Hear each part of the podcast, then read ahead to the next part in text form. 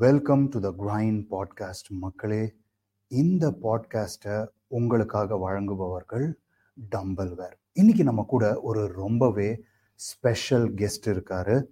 நம்மளோட first online பாட்காஸ்டோட guest ரொம்பவே ஸ்பெஷலான யங்ஸ்டர்ஸை மோட்டிவேட் பண்ணுற உண்மையான ஒரு ஃபிட்னஸ் இன்ஃப்ளூயன்சர் ஃபிட்னஸ் இன்ஃப்ளூயன்சர்ன்ற பேரில் கண்ட விஷயங்களை பேசி கொண்டிருக்கும் இந்த நாட்களில் எனக்கு தெரிஞ்ச உண்மையை மட்டும்தான் பேசுவேன்ற ஒரு உண்மையான உள்ளம் மிஸ்டர் இந்தியா டைட்டில் ஜெயிச்ச ஒரு அருமையான பாடி பில்டர் நல்ல மனிதர் Raja பேரோன் welcome to the podcast Raja. எப்படி இருக்காங்க?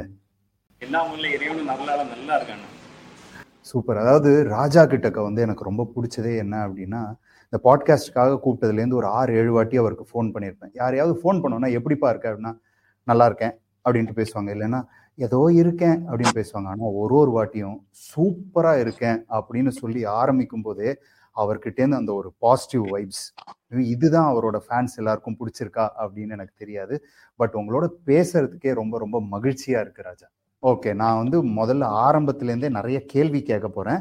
ஸோ இந்த கேள்விக்கெல்லாம் நீங்க எப்படி வேணா பதில் சொல்லலாம். அது என்னது அது? பேரோன் ராஜ்குமாரோட பேர் எப்படி ராஜா பேரோன் ஆச்சு? வீடியோஸ்லயே நிறைய பேர் சொல்றாங்கல்ல பேரோங்கிறது வந்து ஒரு நேம் இல்ல அது ஒரு எமோஷன் அப்படின்னு. ஆக்சுவலா நானும் அதான் யோசிக்கிறேன். பட் அது எப்படி உருவாச்சு அப்படின்னா ஃபர்ஸ்ட் இன்ஸ்டாகிராம்ல ஒரு நேம்ல இருந்தேன். அந்த இன்ஸ்டாகிராம் ஐடி வந்து க்ளோஸ் ஆயிருச்சு. ஹேக் பண்ணிட்டாங்க. ஹேக் பண்ணிட்டாங்க. எழுபத்தி ரெண்டாயிரம் ஃபாலோவர்ஸ் இருக்கும்போது ஹேக் பண்ணிட்டாங்க. எழுபத்தி ஃபாலோவர்ஸ்ல வந்து ஹேக் பண்ணிட்டாங்க. தென் இதோட முடிஞ்சு போல அப்படின்னு நினைச்ச நேரம் ஒரு தோழி என்னுடைய ஒரு தோழியினுடைய உந்துதனால மறுபடியும் நம்ம மீண்டு வருவோம் அப்படிங்கிற நேரத்துல நம்ம மனசுக்குள்ள எப்பவுமே ஒருத்தன் பேசுவான்ல. அவனுக்கு வந்து எப்பவுமே ஸ்பெஷலான பேர் வைக்கணும். இதுல இந்த சோசியல் மீடியாஸ்ல வர்றது வந்து ரியல் ராஜா பேரோனான்னு கேட்டா அது எப்படின்னா உள்ள இருக்கிறவன். மனசு உள்ள இருக்கிற அந்த ரியல் ஹீரோ தான் ராஜா பேரோனா வெளியே வந்திருக்கான். அவனுக்கு ஒரு நல்ல பேர் அப்படின்னு தேடினப்போ ராஜா அப்படின்னா ஒரு கிங் அப்ப அது கூட ராஜா கிங்னு வைக்கலாமா? அப்படின்னா அது வந்து நார்மலா இருக்குது. ஏற்கனவே ஒரு பேர் வைக்கலாமான்னா அது எதுவுமே செட் ஆகல அப்ப அதை பத்தி கொஞ்சம் சர்ச் பண்ணப்போ பேரோன் அப்படின்னா ஒரு உயர்வான ஒரு கிங் அது வந்து கிங்குக்கு இன்னொரு நேம் இன்னொரு கிங் ஸோ அது வைக்கலாம் அப்படின்னு சொல்லிட்டு சர்ச் பண்ணி கிடைச்சதா அது அப்படி ராஜா பேரோன் அப்படின்னு செட் ஆச்சு.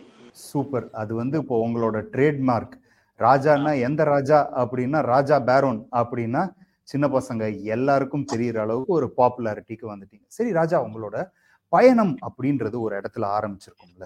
ஸோ உங்களோட வீடியோ எல்லாம் பார்த்தேன். ஓரளவுக்கு உங்களோட கதை என்ன அப்படின்னு எனக்கு தெரியும். ஆனா நீங்க வந்து ஜோ ஸ்டாக்ஸ்ல பேசியிருந்தீங்க. பதினஞ்சு நிமிஷத்துல உங்களோட முழு கதையை அப்படியே சுருக்கி அப்படியே பஞ்சா வந்து பேசிட்டீங்க. ஆனா அதுல வந்து நிறைய பேருக்கு நிறைய கேள்வி இருக்கும்.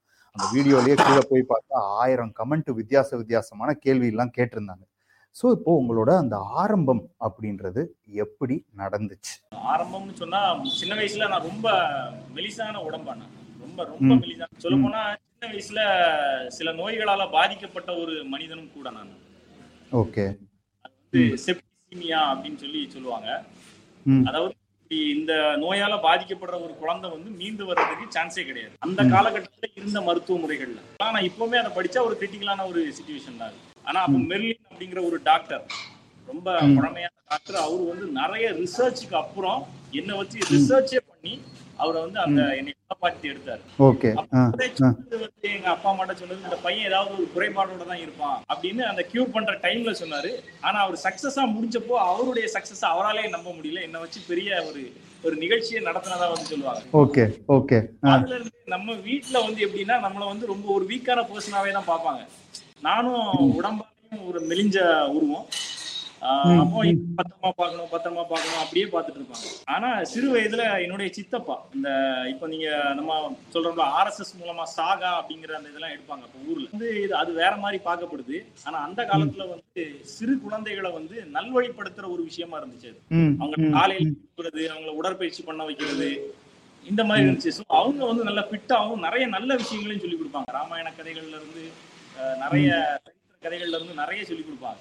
அப்ப அந்த டைம்ல போகும்போது நம்ம மனசுக்குள்ள உருவானது வந்து ஒரு ராஜா அப்பவே உருவாயிட்டான். ஆனா வெளியில இருக்கிற உருவம் வந்து ரொம்ப ரொம்ப தின்னான ரொம்ப வீக்கான அந்த உள்ள இருக்கிற உருவத்துக்கும் வெளியில இருக்கிற உருவத்துக்கும் சம்பந்தமே இல்ல அப்படிங்கிற ரேஞ்சில இருந்தது சோ எப்படியாவது இவனை மீட் எடுக்கணுங்கிறது சின்ன வயசுல முடியாது. சரி நம்ம வளர்க்கும் வளர்ந்த அப்புறம் நம்ம வந்து அதை உருவாக்கலாம் அப்படிங்கிற சுச்சுவேஷன் இரு அப்படின்னு அந்த எண்ணங்கள் இருந்தாலும் ரொம்ப ரொம்ப ரொம்ப புவர் ஃபேமிலியா இருக்கும். அந்த ஃபேமிலில இருந்து நம்ம மீண்டு ஜிம்முக்கு போறதோ இல்ல ரெண்டு முட்டை சாப்பிடுறதோ அதெல்லாம் நடக்காத காரியம். மனசுக்குள்ள இது ஓடிக்கிட்டே இருந்தாலும் நம்ம வந்து எப்பவுமே அந்த நியாயத்தின் வழி நிக்கிறது நல்ல விஷயங்களை செய்யறது நல்ல பிள்ளையா இருக்கிறது டீச்சர்ஸ் நல்ல பேர் வாங்குறது இந்த மாதிரியே போனா இதுக்கு எதிர்ப்புகள் வந்து அதிகமா இருக்கும். எனக்கு தெரிஞ்சு இந்த உலகத்துல நெகட்டிவிட்டிக்கு இருக்கக்கூடிய வரவேற்பு விட பாசிட்டிவிட்டிக்கு வரவேற்பு கம்மியா இருக்குதுன்னு நினைக்கிறேன். ஆமா ஆமா. பாசிட்டிவிட்டிக்கு எதிர்ப்பு அதிகமா இருக்கும். ஆமா ஆமா. கிளாஸ்ல யார் முதல்ல அசைன்மெண்ட் சப்மிட் பண்றாங்களோ அவங்களுக்கு அடி விழும். அந்த மாதிரி சோ நிறைய எதிர்ப்புகள் தான் அதிகமா இருந்துச்சு தவிர நம்ம வர மெலிஞ்ச உருவம் தவறான விஷயங்கள் எதுலயுமே போக மாட்டோம்.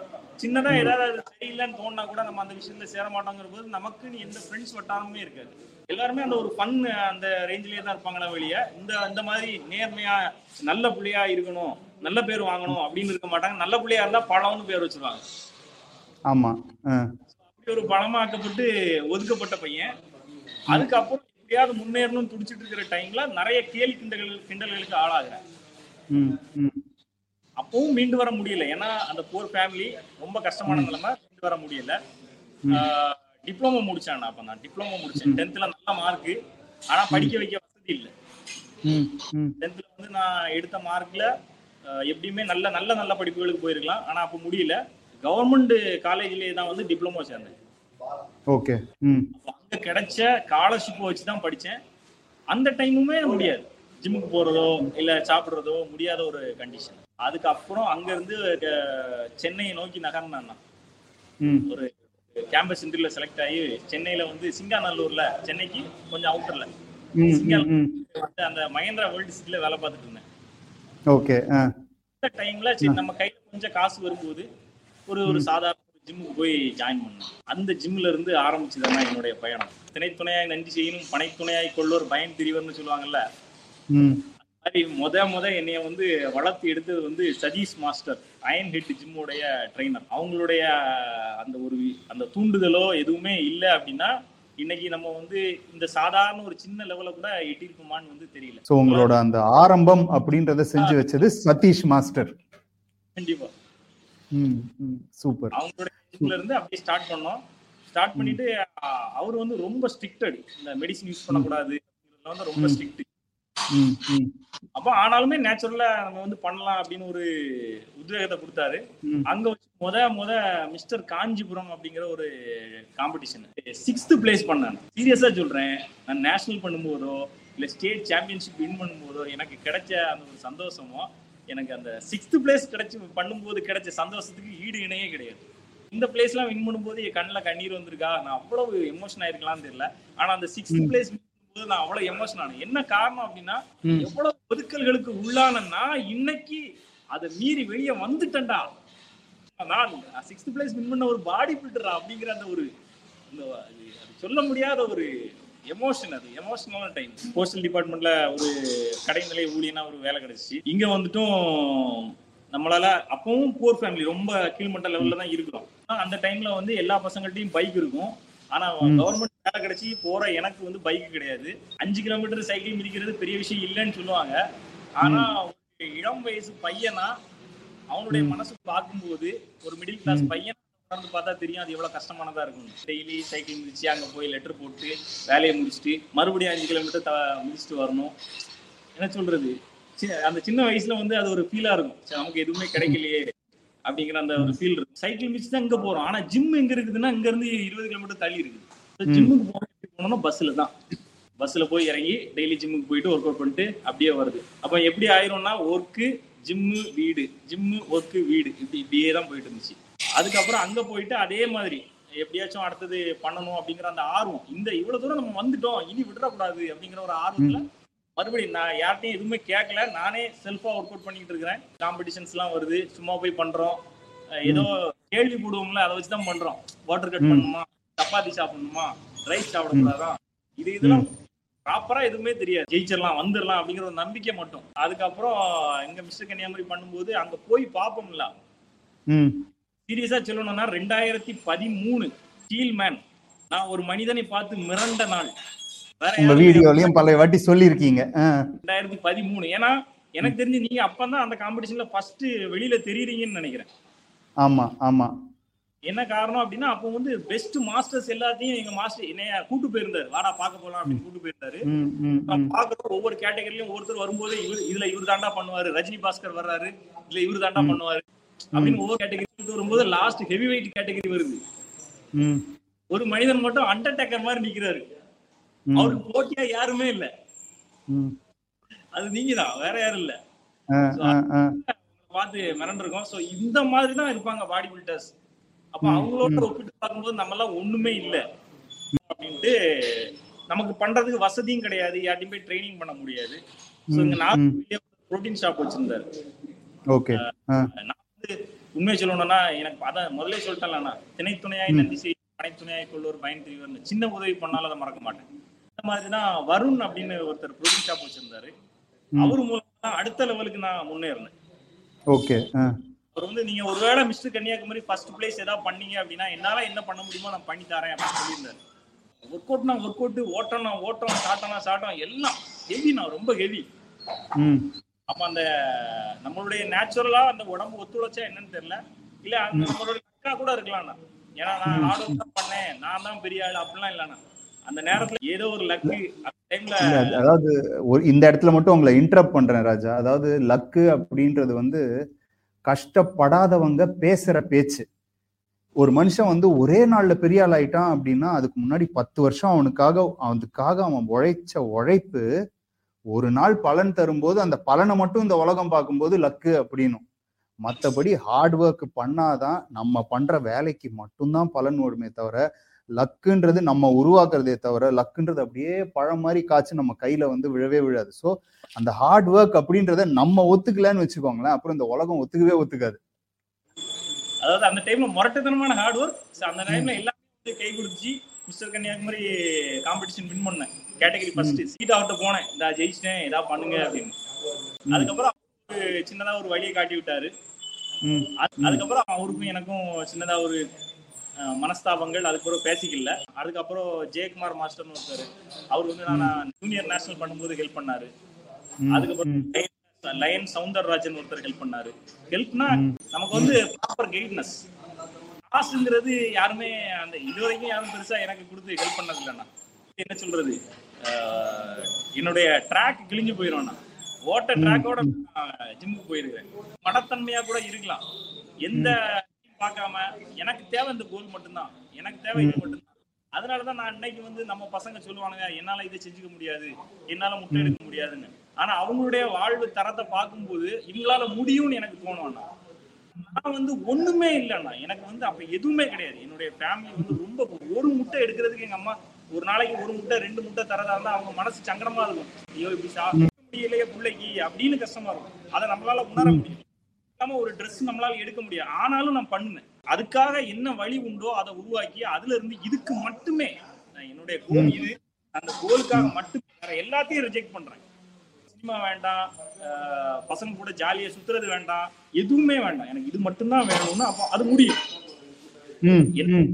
எது முடியுமோ அதை நான் பண்ணுவேன் அப்படின்னு ஆரம்பிச்சேன். இந்த ஹிட்லருடைய வாசகம் சொல்லுவாங்கல்ல ஓட முடிஞ்சா ஓடு நடக்க முடிஞ்சா நடந்து போ ஊந்து போக முடிஞ்சா ஊந்தாச்சும் போ. நான் ஊந்தாச்சும் வந்தேன். சூப்பர். எல்லா விஷயத்துலயும் சின்ன மட்டும் சொல்லல எல்லா விஷயத்துலயும் சொல்றேன். கொஞ்சம் கொஞ்சமா செலவு பண்ணி அடுத்த லெவல் அதுக்கப்புறம் junior national bronze medal win பண்ணாங்க கோயம்புத்தூர்ல. சூப்பர் அப்புறம் அங்க இருந்து இவரு பிரசாந்த்னு ஒருத்தருடைய அறிமுகம் கிடைச்சிச்சு. ஓகே ட்ரைனிங்ல அடுத்து தொடர்ந்து ஸ்டேட் வின் பண்ணேன். ஃபர்ஸ்ட் டைம் நான் ஸ்டேட் இறங்க ஃபர்ஸ்ட் நேஷனல் பண்ணிட்டேன். எனக்கு தெரிஞ்சு சென்னையில குடுக்குற அளவுக்கு எல்லாம் பாடி பில்டிங்லாம் இங்க வரவேற்பு கொடுப்பாங்கன்னா சத்தியமா கிடையாதுண்ணா. ஏன்னா நான் நேஷனல் மெடலை கூட அங்க நான் ஒத்தைக்கு தான் போறேன். தனியா போறேன். உள்ள அவங்களுடைய ஹெல்ப்பால தான் டேனை அப்ளை பண்றேன். வின் பண்றேன். வந்து என்னுடைய மெடலையும் என்னுடைய ஷீல்டையும் ஒரு டவலை வச்சு மூடிட்டு என் பாட்டுக்கு பா- அமைதியா உட்கார்ந்துருந்தேன். ஸோ இதை பார்த்துட்டு தான் ஒருத்தர் வந்து என்னடா தம்பி காம்படிஷன் பண்றியா? பண்ணியா ஒன்றும் கிடைக்கலையா? சாப்பிட்டியா? அப்படின்னு கேட்டார். அவர் தான் அந்த பிரசாந்த். பிரான்ஸ் வின் பண்ண என்ன அப்படி. பிரான்ஸா? நான் பிரான்ஸ் வின் பண்ணிட்டு சாதாரணமா உட்காந்துருக்கிற அப்புறம் அவர் ஸ்டோரியை கேட்டு சரி நான் என்னால முடிஞ்ச ஹெல்ப் பண்றேன்ட்டு அவர் அடுத்த கைட்னஸ் கொடுத்தாரு. அதுக்கப்புறம் ஸ்டேட் ஒரு டைம் ஓவரால் சாம்பியன் பண்ணணும் champion of champion super super. Association பத்தி எல்லாம் நமக்கு பெருசா தெரியாது. நம்மள பொறுத்தவரை மெடல் ஸ்டேஜ் எப்படியா ஜெயிக்கணும் பெருசா சீன் ஆகணும். இது மட்டும்தான் நம்ம மனசுல அசோசியேஷன் பெரிய இது கிடையாது. அப்போ போய் ஒரு ஸ்டேட் இறங்கியாச்சு கோல்டு வின் பண்ணியாச்சு. கேட்டகரி அந்த ஓவரால் சாம்பியன்ஷிப்ல தேர்டு நான் சத்தீஸ்கர் கிளாசிக்கு கொடுத்துட்டாங்க. செலக்ஷன் கொடுத்தாச்சு. இப்போ உள்ள இப்போ உள்ள மாதிரி இல்லைனா அப்போ டிஸ்ட்ரிக்ட் பண்ணணும் டிஸ்ட்ரிக்ட் பண்ணிட்டு ஸ்டேட் பண்ணணும். ஸ்டேட் பண்ணணும். செலக்ஷன் ஆகினாதான் நேஷனல் நேஷனல் செலக்ஷன் வாங்கியாச்சு. அதே டைம் ஸ்டேட்டும் வருது அதுல போய் அப்போ எங்க மா இவர் ட்ரைனர் பண்ணிட்டு இருக்க பிரசாந்த் சொல்றாரு பண்ணுங்க. கொஞ்சம் காசு கிடைக்கும்ல நமக்கு யூஸ் ஆகும். சரி ஓகே பண்ணலாம் அப்படின்னு சொல்லிட்டு ஏஞ்சல் ஃபிட்னஸ் ஒருத்தங்க நடத்துறாங்க அது சாம்பியன் வின் பண்ணா ஸ்டேட் வின் பண்ணிட்டு கரெக்டா ஒரு டென் டேஸ்க்கு முன்னாடி சதீஷுகா டென் டேஸ்க்கு முன்னாடி நம்ம டீம் இது பண்றவங்களுக்கு ஃபோன் பண்றேன். சார் நான் எப்போ டிக்கெட் போடணும் எங்க போடணும் என்ன ஏதுன்னு கேக்குறேன். நீங்க எதுக்கு டிக்கெட் போடுறீங்க? உங்களுக்கு செலக்ஷன் கேன்சல் பண்ணியாச்சே? கையில உள்ள காசு எல்லாத்தையும் செலவு பண்ணி கையில கிடந்த ஒரு சின்ன மோதிரத்தையும் வித்து நமக்கே வந்தா கொஞ்சம் அந்த டைம் கொஞ்சம் காசு சேர்த்து நான் பண்ணிட்டு இருக்கிறேன். இவ்வளவு செலவு பண்ணி ஃபுல்லா ரெடி ஆயிட்டு இருக்கிற டைம்ல உங்களுக்கு செலெக்ஷன்லாம் கிடையாது. நீங்க வந்து வேற செஷன்ல பண்ணதுனால உங்களுக்கு செலெக்ஷன் கிடையாது. யூஆர் ரிஜெக்டட்ன்ட்டாருண்ணா மனசு வலி தாங்க முடியலடா என்ன பண்றதுன்னே தெரியல. அப்போ அப்துல்லா மாஸ்டர் வந்து ஹெல்ப் பண்ணாங்க. வந்து பேசி எடுத்து அதெல்லாம் பார்க்காதீங்க. பையன் நல்லா பண்ணிட்டு இருக்கான்ல அவனுக்கு வழி விடுங்க அப்படின்னு அசோசியேஷன்ல பேசி எடுத்து ஹெல்ப் பண்ணாங்க. கடைசியா அந்த பத்து நாள் நான் வந்து ஒர்க் அவுட்டே பண்ணலண்ணா டென் டேஸ்மே நான் ஒர்க் அவுட் பண்ணல கரெக்டா டயட் பண்ணாம. ஏன்னா சென்னை கீழே இருந்து இங்க இங்க இருந்து சென்னை மறுபடியும் மறுபடியும் மறுபடியும். இந்த அலைச்சல்லையே இது பண்ணி போச்சு. அதுக்கப்புறம் சதீஷ்கார் போய் அதை வின் பண்ணி எடுக்கிறதுக்குள்ள பெரும்பாடு ஆனா என் வந்து ரிஜெக்ட் பண்ண அதே அசோசியேஷன் ஹெட் இப்போ வந்து எங்க போனார்னே தெரியல. அன்னைக்கு இப்படி என்னைய பண்ண அந்த அசோசியேஷன் ஹெட் வந்து இன்னைக்கு இல்லாமலே போயிட்டாரு. வந்து அவரை அவமானப்படுத்த வேண்டாம். நம்ம நம் அதாவது நீங்க வந்து பாசிட்டிவிட்டியை மட்டும் கொடுக்குறீங்க. நமக்கு கெட்டது பண்ணவங்களுக்கும் நம்ம கெட்டது பண்ண வேணாம். போயிட்டே இருப்போம். சரி அதாவது எனக்கு இந்த அசோசியேஷன் விஷயத்துல மட்டும் என்ன அப்படின்னா பல இடத்துல வந்து நான் வந்து நிறையவே பேசியிருக்கேன். ஓகேவா எனக்கு ஒரே ஒரு விஷயம் தான் ஓ என்னோட அசோசியேஷன்ல பண்றவங்க எங்க கிட்டக்க தான் பண்ணணும். உங்க அசோசியேஷன்ல பண்றவங்க உங்க கிட்டக்க தான் பண்ணணும் அப்படின்னா அப்போ அந்த அத்லீட்ஸ் வந்து ஏதாவது சைன் பண்ணியிருக்காங்களா நான் உன் அசோசியேஷன்ல மட்டும்தான் பண்ணுவேன்னு. கிடையாது. அதே மாதிரி வந்து இதுல இப்போ உங்களையாவது வந்து முன்னாடி சொன்னாங்க. காம்படிஷன் கடைசி பத்து நாளோடத உங்கள்கிட்ட சொல்லி மைண்ட் டார்ச்சர் கொடுத்தாங்க.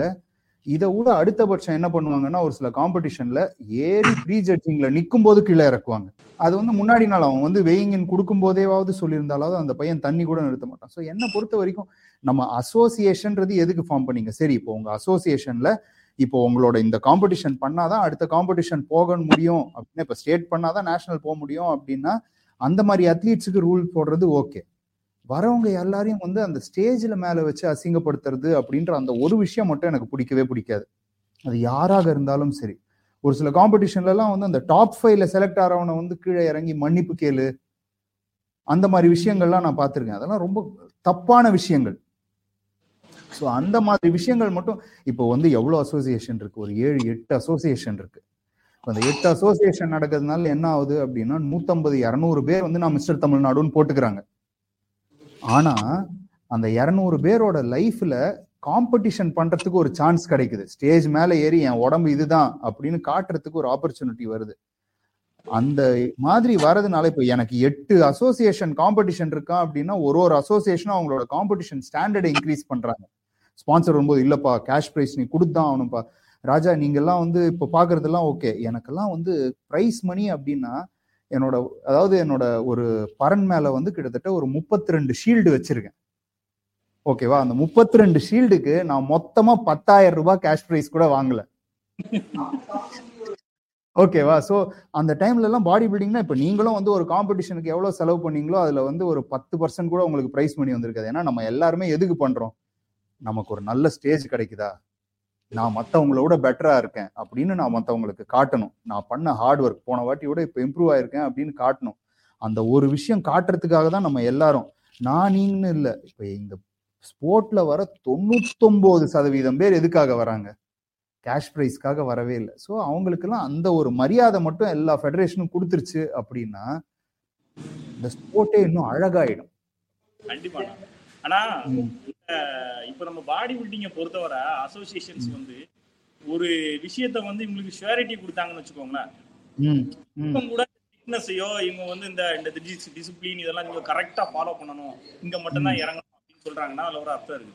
அவங்க அந்த ஷுவர் கொடுக்கவே மாட்டாங்க என்ன அப்படின்னா ஒரு ஸ்டேஜ்ல இப்போ நம்ம வந்து ஸ்டீல்மேன் பார்த்ததை சொன்னலாம் ஒவ்வொரு கேட்டகரிலையும் இந்த பெஸ்ட் பாடி பில்டர்ஸ் நான் என்ன சொல்றேன் இந்த பெஸ்ட் பாடி பில்டர்ஸ் எல்லாருக்கும் உங்களால வேலை வாங்கி ஏன்னா எல்லாருடைய மைண்ட் தாட்டும் அதுவா தான் இருக்கும் அந்த ஸ்போர்ட்ஸ்ல நமக்கு வந்து கவர்மெண்ட் வேலை கிடைக்குது அப்படி இப்ப நிறைய பசங்க வர்றதே அதுக்காக தான் ம் ம்.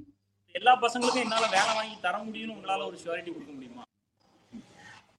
ராஜா அதை யாராலையும் கொடுக்க முடியாது. அதாவது இதுல கொடுமையான விஷயம் என்ன அப்படின்னா இப்போ ஒரு ஒலிம்பிக் ஸ்போர்ட்டா இருக்கும்போது இப்போ வந்து நான் வந்து சதீஷ் சிவலிங்கம்க்கு வந்து டயட்ல கொஞ்ச நாள் வந்து ஹெல்ப் பண்ணியிருக்கேன். அப்புறம் பவானி தேவின்னு நம்மளுக்கு வாழ்வீச்சில் வந்து மெடல் வின் பண்ணாங்க காமன்வெல்த்ல ஸோ அவங்களோட போய் மூணு வாரம் வந்து இட்டாலியில் அவங்களோட ஃபிட்னஸ் ட்ரைனிங் பண்ணேன். அவங்களோட ஃபென்சிங் கோச் அவங்களோடலாம் வந்து ஒர்க் பண்ணியிருக்கேன். ஸோ அந்த மாதிரி ஒலிம்பிக்கில் மெடல் வாங்குறவங்க காமன்வெல்த் அவ்வளோ கண்ட்ரீஸ் வந்து அதில் கோல்டு மெடல் வாங்கும்போது அவங்களுக்கு கவர்மெண்ட் நேர வேலை கொடுக்குது. இந்தியால பாப்புலேஷன் எவ்வளோ பேர் இருக்கும்? நூறு கோடியை தாண்டிட்டோம். கரெக்டா ஸோ அவ்வளோ பேர் இருக்கும்போது கவர்மெண்ட் வேலைன்றது எவ்வளோ இருக்கு? அவ்வளோ வேலையே கிடையாது. இப்போ நம்ம ரொம்ப கம்மியா இருக்கு. இப்போ ஒரு வருஷத்துக்கு ஒரு மிஸ்டர் தமிழ்நாடு அப்படின்னா மொத்தமா பதினஞ்சு பேர் மிஸ்டர் தமிழ்நாடு ஆகுறாங்க. அப்புறம் ஒன் ஆர் டூ லேடிஸ் வந்து அதை ஜெயிக்கிறாங்க அப்படின்னா ஒரு வருஷத்துக்கு பதினேழு ஓப்பனிங் அப்படின்றது ஸ்போர்ட்ஸ் கோட்டாலேயே ஓப்பன் ஆகல கவர்மெண்ட் கிட்டக்க. அப்போ அது நடக்கவே நடக்காது. ரெண்டாவது விஷயம் என்ன அப்படின்னா அயர்ன் ரிலேட்டட் ஸ்போர்ட்ஸ் எல்லாத்தையுமே வந்து ஈவன் ஒலிம்பிக்ஸ்ல வெயிட் லிஃப்டிங்கை வந்து ரிமூவ் பண்ண போறாங்க. அப்போ power lifting body building weight lifting இதுல பண்றவங்களதெல்லாம் வந்து ஸ்போர்ட்ஸா நிறைய கன்சிடர் பண்றது இல்லை காரணம் என்ன அப்படின்னா நமக்கு பிடிச்சிருக்கோ பிடிக்கலையோ ஒத்துக்கிறோமோ ஒத்துக்கலையோ மற்ற ஸ்போர்ட்டை விட நம்ம ஸ்போர்ட்ல ட்ரக் அபியூஸ் ஜாஸ்தியா இருக்கு. ஓகேவா ஸோ அப்படி இருக்கும்போது பல விஷயங்கள். அதுவும் நம்ம ஸ்போர்ட்ல வந்து இப்போ வெயிட் லிஃப்டிங்னா நீ இவ்வளோ வெயிட் தூக்குனா கரெக்ட் ஃபார்ம்ல உனக்கு மெடல் நம்ம ஸ்போர்ட்ல அந்த மாதிரி கிரைட்டீரியா கிடையாது. பார்க்கும்போது கம்பேரிசன்ல யார் நல்லா இருக்காங்கன்னு போது அது ஒரு காஸ்மெட்டிக் ஸ்போர்ட் எனக்கு எந்த அளவுக்கு நம்ம மக்களுக்கெல்லாம் வந்து ஃபியூச்சர் செட் ஆகணும்னு நினைக்கிறேனோ அதே அளவுக்கு நம்மளோட ஸ்போர்ட்ல வந்து ஒரு சில விஷயங்கள் வந்து இந்த ஸ்போர்ட்டிங் கைட்லைன்ஸ்க்குள்ள நேரம் வராது. அதனால தான் பிரைவேட் ஆர்கனைசேஷன் ஒருத்தர் வந்து மினிஸ்டர் ஒலிம்பியா நடத்துறாரு. பிரைவேட்டா நாலஞ்சு ஃபெடரேஷன் அப்படின்னு ஒன்று ஃபார்ம் ஆகுது. இதே அத்லெட்டிக்ஸ்க்கெல்லாம் அந்த மாதிரி ஃபெடரேஷன் இருக்கா? இல்ல கவர்மெண்ட் எய்ட் பண்ண ஒரே ஒரு ஃபெடரேஷன் அதுக்கு கவர்மெண்ட் ஃபண்ட் பண்ணுது.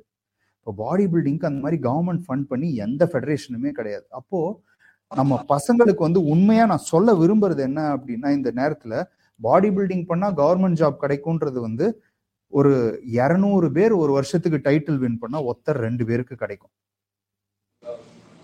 அப்போ மீதி தொண் நூத்தி தொண்ணூத்தெட்டு பேருக்கு வழி என்ன அப்படின்னா இதை ஸ்போர்ட்டா பண்ணிட்டு உங்களுக்கு நீங்க சொல்ற மாதிரி உங்களோட ப்ரொஃபஷன் உங்க வாழ்க்கையை செட் பண்ணிட்டு இதை ஒரு பேஷனா பண்ணுங்க. இல்ல இதுலேருந்தே பண்ணணும்னா இந்த ஸ்போர்ட்டை சுத்தி உங்களை எஜுகேட் பண்ணிக்கோங்க. இப்போ நீங்க வந்து என்ன பண்ணீங்க? ஒரு ஜிம் ஒன்று அப்படின்றத நடத்த ஆரம்பிச்ச உடனே உங்களுக்குன்னு ஒரு பத்து பசங்க வந்து சேர்றாங்க. அதுலேருந்து ஓரளவுக்கு ஒரு இன்கம் வருது. ஓகேவா ஸோ அந்த மாதிரி லைஃப்பை செட் பண்ணுறதுக்கு உங்களை மாதிரி எல்லாரும் இன்டெலிஜென்ட்டாக யோசிக்கணும். பாதி பசங்க என்ன பண்ணுறாங்க நான் படித்து முடிச்சுட்டேன் நான் பாடி பில்டிங் பண்ண போகிறேன் அப்படின்னு அப்பா அம்மா கிட்ட கை காசை கேட்டுக்கிட்டு இல்லை எனக்கு இதில் வேலை கிடைக்கும் அப்படின்னு நினச்சா அது வந்து ஒரு மாயை. அந்த- அந்த மாதிரி வேலை அப்படின்றது கிடைக்கிறது வந்து நான் வாய்ப்பா பாக்குறது இல்லை உண்மையா என் மனசுல இருக்கிறத நான் அப்படியே சொல்றேன். வாய்ப்பே நான் பாக்குறது இல்லை அப்போ நீங்க என்ன பண்ணலாம்? உங்களோட ஃபிட்னஸ்ல தான் வேணும் அப்படின்னா ஒரு கோச் ஆகிறதுக்கு என்ன பண்ணணும்னு நீங்க கத்துக்கலாம். இல்லை உங்களால் ஒரு ஜிம்மு ப்ராஃபிட்டபுளாக நடத்த முடியுமான்னு பார்க்கணும். ஏன்னா இதுவும் நிறைய பேர் பண்ணுற தப்பு. ஆ நான் வந்து பாடி பில்டிங் பண்ணிட்டேன். நான் ஜிம் ஓப்பன் பண்ணணும் அப்படின்னு அவசர அவசரமாக வந்து நல்லா இல்லாத ஒரு பத்து மிஷினை வந்து செலவு பண்ணி வாங்கி போட்டுட்டு அந்த மிஷின் வந்து மூணு மாசத்துல வந்து பல்ல இழிக்கும். எதுவுமே வேலை செய்யாது. அப்போ அதை ரிப்பேர் பண்ண முடியாம நஷ்டத்துல போறவங்களும் நிறைய பேர் இருக்காங்க. ஸோ ஃபியூச்சர் செட் பண்ணணும் அப்படின்னா எங்கள்கிட்ட எனக்கு வந்து உங்களோட வீடியோக்கள்ல நிறைய விஷயங்கள் பிடிச்சது என்ன அப்படின்னா பாடி பில்டிங் பண்ணணும் அப்படின்னா கை காசு எல்லாத்தையும் போட்டுட்டு ஓட்டாண்டியா நின்று பாடி பில்டிங் பண்ணக்கூடாது. இந்த பாடி பில்டிங்கை ஒரு பேஷனா காசு சேர்த்து வச்சுட்டு பண்ணோம் இந்த பாடி பில்டிங்கை தாண்டி உன்னோட வாழ்க்கையை எப்படி வாழ போற அப்படின்றத செட் பண்ணி வச்சுக்கணும். ஸோ அதனால இந்த கவர்மெண்ட் ஜாப் அப்படின்ற இந்த விஷயத்துக்காக மட்டும் பாடி பில்டிங் பண்றவங்களுக்கு நான் வந்து இதை சொல்லணும்னு நினைச்சேன். சாரி ஃபார் இன்டரப்டிங் கண்டினியூ பண்ணுங்க. ஆக்சுவலா இந்த இந்த நீங்க இவ்வளவு நேரம் சொன்ன விஷயம் அசோசியேஷன் எல்லாருக்குமே தெரியும். ஆமா. நிலைமைங்கிறது அவங்களுக்கே தெரியுது. சோ அப்ப நம்ம எதுக்காக அந்த அசோசியேஷன் நடத்துறோம்? பாடி பில்டிங்க மேம்படுத்துறதுக்காக தான் நடத்துறோம். அவங்கள மதிச்சு அவங்கள பத்திரமா பாதுகாத்தோம்னா இன்னும் இந்த ஸ்போர்ட்ஸ் வளரும். ஆமா ஆமா. இந்த இந்த விஷயங்களை வந்து இன்னும் ஊக்குவிக்கலாம். ஏன் பாடி பில்டிங் பண்ணும்போதே கூட இந்த ஸ்டேஜ் நடத்தும்போதே கூட யார் யார் என்னென்ன கெரியர் பண்ணி எந்தெந்த கெரியரை இப்படி இப்படி வளர்த்துக்கோங்கன்னு கூட ஒரு ஸ்பீச் கொடுக்கலாம். கண்டிப்பா. யார் இருக்கவன திட்டுறதுக்கு பதிலா இந்த மாதிரி ஸ்பீச் கொடுக்கலாம். கண்டிப்பா கண்டிப்பா. ஏன்னா அப்போ அது பார்க்கும்போது மத்தவங்களுக்கும் வெளியில இருந்து பாக்குறவங்களுக்கும் இந்த பாடி பில்டிங் பண்றவங்கள ஒரு ஒரு முரட்டுத்தனமாவோ ஒரு ஒரு ஹார்டாவோ பார்க்காம இவங்க வந்து வேறப்பா. இவங்க வந்து தனி அப்படிங்கிற ஒரு ஃபீல் அது உருவாக்கும். இவங்க வந்து நல்வழி காட்டுறாங்க. அப்படிங்கிற ஒரு விஷயத்த அது உருவாக்கும். சோ இதெல்லாம் அவங்க பண்ணலாம். கண்டிப்பா கண்டிப்பா. நிறைய டைம் அதை பத்தி என்ன சொல்றது? பண்ணாதீங்கன்னே சொல்லியிருக்கேன் நான். அடிச்சே சொல்லியிருக்கேன். ஆனா யார பண்ணாதீங்கன்னு சொல்லியிருக்கேன் இல்ல அந்த அந்த அதாவது உங்களோட அந்த மாதிரி வீடியோ வரும்போது எனக்கே கமெண்ட் போடுவாங்க. அவர் என்ன இப்படி போடுறாரு. அவர் மேல ஒரு வீடியோ போடுங்க அப்படின்னு. ஸோ நான் கூட ஒரு பத்து பதினஞ்சு கமெண்ட் அந்த மாதிரி வந்துச்சு. சரி என்னப்பா இந்த பையன் பேசியிருக்கிறாரு? பார்ப்போம் அப்படின்ட்டு போய் பார்த்தேன். ஆரம்பத்துல பார்க்கும்போது பாடி பில்டிங் பண்ணாதீங்கப்பா அப்படின்னு உடனே எனக்கே அப்படியே சுருன்னு ஏறிச்சு. இது அப்படின்ட்டு. அப்புறம் எண்டு பண்ணும்போது முடிக்கும் போது சரி பேசுறதுல நியாயம் இருக்கு. நம்ம அதுக்கு பதில் கமெண்ட் போடக்கூடாது. ஓகேவா ஸோ இது இது வந்து நிறைய நடக்கும். அதாவது எப்படின்னா எனக்கு வந்து ஒரு சில அதாவது ரீசெண்டாக கூட ஒரு பாட்காஸ்ட்ல வந்து ஒரு ஏழு எட்டு பாடி பில்டரோட பேர் சொல்லியிருக்கோம். ஓகேவா அதாவது பேசும்போது இப்போ நம்ம மனசுல வந்து யார் யார் பேர் வருதோ அவங்க பேர்லாம் வந்து அவங்கள பத்தி பேசிடுவோம் அந்த மாதிரி பேசின உடனே ஒரு பத்து பேர் இந்த பாடி பில்டரை பத்தி நீங்க பேசல. அப்போ உங்களுக்கும் அவருக்கும் என்ன பகை? அவரை ஏன் நீங்க கீழே இறக்குறீங்க? ஐயோ கீழே இறக்குறோமா? நம்ம மென்ஸ் பிசிக் அத்லீட்டை பத்தி பேசுறோம். இவரு வேற டிவிஷன் அவர் எங்க இங்க உள்ள வந்தாரு? சரி ஓகே அப்போதான் வந்து நமக்கு என்ன அப்படின்னா நம்ம ஆடியன்ஸே வந்து சில சமயம் வந்து நாலஞ்சு பேருக்குள்ள ஒரு குழப்பத்தை உண்டாக்கிடுவாங்க அந்த குழப்பத்துல சிக்காம இருந்தோம் அப்படின்னா சி இப்போ நிறைய ஒரு சி- ஆரம்பத்துல வந்து நான் நிறைய பேரை கலாய்ச்சி கூட வீடியோ எல்லாம் போட்டிருக்கேன். ஒரு ஆறு மாசம் முன்னாடி ஓகேவா அப்போ வந்து என்ன அப்படின்னா மெச்சூரிட்டி எனக்கு கம்மின்னு வச்சுக்கோங்களேன் அந்த டைம்ல ஏன்னா அப்போ வந்து சரி பார்த்தோம் தட்டி கேட்கணும் தட்டி கேட்கணும் அப்படின்ட்டு. அதுக்கப்புறமா கொஞ்சம் யோசிச்சு பார்க்கும்போது நிறைய பேர் வந்து தப்பான விஷயங்கள் சொன்னா கூட அந்த தப்புன்றதை நம்ம ஒதுக்கி வச்சிருவோம். சின்ன பசங்க நிறைய பேர் கண்டென்ட் போடுறாங்க. ஆனா இந்த சின்ன பசங்களை பார்த்து இன்னும் ஒரு பத்து சின்ன பசங்க ஜிம்முக்கு போய் டம்பலை தூக்குது. டயட்டு அப்படின்னுட்டு பீஸா பர்கர் வாரத்துக்கு மூணு நாள் சாப்பிட்டா அதை ஒரு வாட்டி கம்மி பண்ணி ரெண்டு வாட்டி ஆக்குறாங்க. ஸோ அப்போ அந்த சின்ன பசங்க தனக்கு தெரிஞ்சதை சொல்றாங்களோ இல்லை காப்பி அடிச்சு சொல்றாங்களோ இல்லை நாலு விஷயம் கரெக்டா சொல்லி ரெண்டு விஷயம் தப்பா சொன்னா கூட அவங்களும் ஒரு ஹீரோவா ஒரு பத்து பேரை வந்து ஊக்குவிக்கிறாங்க. அவங்களோட வாழ்க்கையில ஏதோ ஒரு விதத்துல டம்பல தூக்க வைக்கிறாங்க. அப்போது இவங்கெல்லாமும் நம்மளோட வாழ்க்கையில் ஒரு ஹீரோ தான். இவங்களும் வந்து சூப்பரான ஆளுங்க தான் அப்படின்ற ஒரு மெச்சூரிட்டி எனக்கு இப்போ தான் வர ஆரம்பிக்குது. ஓகேவா நம்ம மனுஷங்க அப்படின்றவங்க வந்து கடைசி நாள் வரைக்கும் வந்து கற்றுக்க வேண்டியது இருக்குது ஸோ அந்த மாதிரி வந்து அதுவும் நடக்குது. சரி ராஜா இப்போ நம்ம வந்து பாடி பில்டிங் ஃபெடரேஷன் அது இதை பத்தி எல்லாம் பேசிட்டோம். இப்போ நம்ம பேச ஆரம்பிக்கும் போது ராஜா உங்களுக்கு என்ன பேசணும் அப்படின்னு நான் கேட்டப்ப நீங்க சொன்னீங்க. நம்ம இளைய சமுதாயத்துக்கு நல்வழிப்படுத்துற விஷயங்களா நம்ம பேசணும்னா அப்படின்னு சொன்னீங்க. ஸோ உங்க மனசுல என்ன இருக்கு ராஜா? இளைய சமுதாயம் அப்படின்னா ஏன் அவங்க நல்வழியில இருக்காங்களா? இல்ல எங்க அவங்க வந்து கெடுறாங்க? இல்ல எதை சரி பண்ணணும்னு நீங்க நினைக்கிறீங்க?